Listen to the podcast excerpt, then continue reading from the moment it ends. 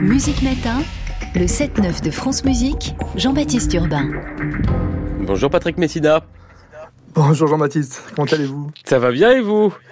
Bah, comme quelqu'un qui a interviewé à sept heures trente du matin. Ah, écoutez, vous avez l'air en pleine forme. Clarinette solo de l'Orchestre National de France.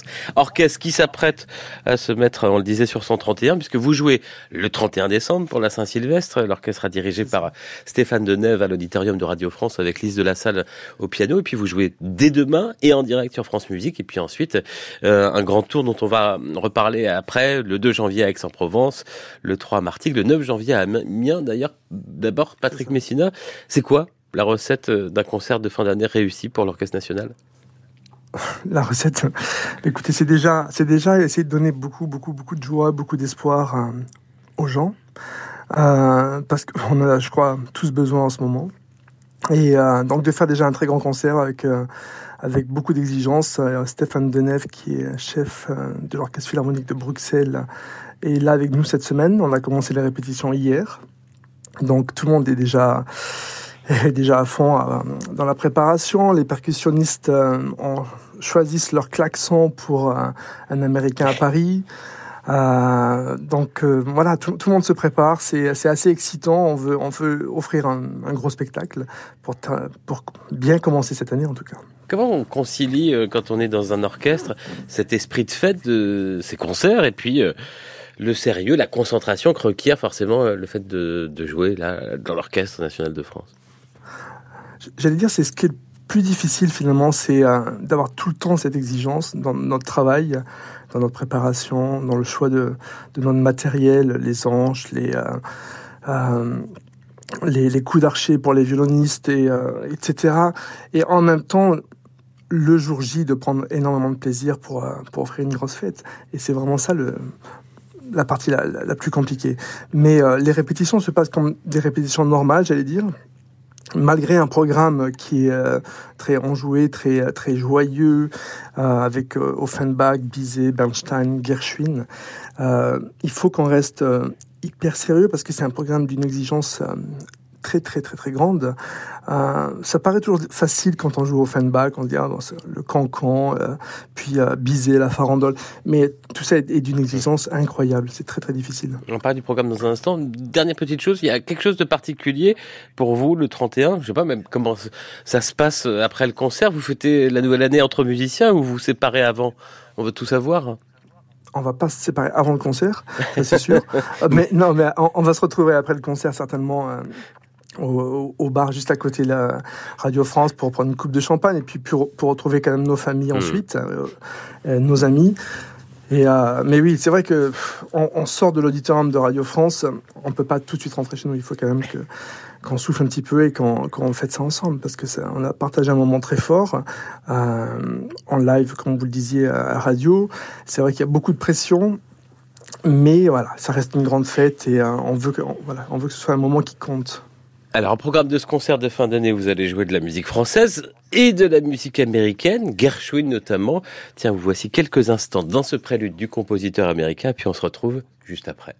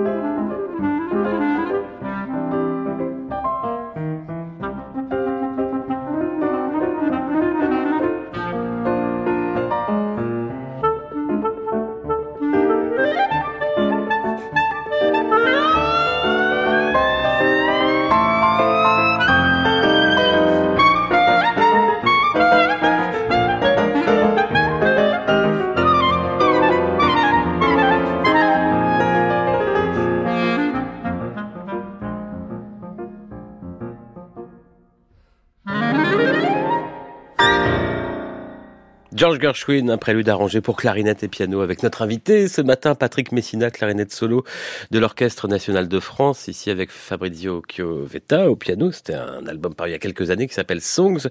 Gershwin que vous jouez dès demain pour le premier concert de cette série de concerts de fin et de début d'année, Un Américain à Paris et Rhapsody in Blue, deux œuvres où votre instrument pour le moins est particulièrement mis en valeur, en avant, Patrick. C'est vrai que la clarinette est très sollicitée par Gershwin, notamment dans la Rhapsody in Blue.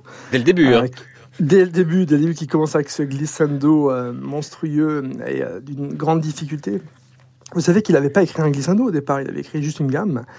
Et c'est un clarinettiste de, de Boston qui a proposé de faire, un clarinettiste juif américain, donc de tradition Klezmer, qui maîtrisait ce, cette façon, en ouvrant la gorge, de faire, de faire glisser les notes comme ça, qui a proposé, de, de, au lieu de faire une gamme toute simple jusqu'au thème, de faire ce glissando. Et Gershwin a trouvé ça très séduisant et euh, l'a ensuite euh, adopté.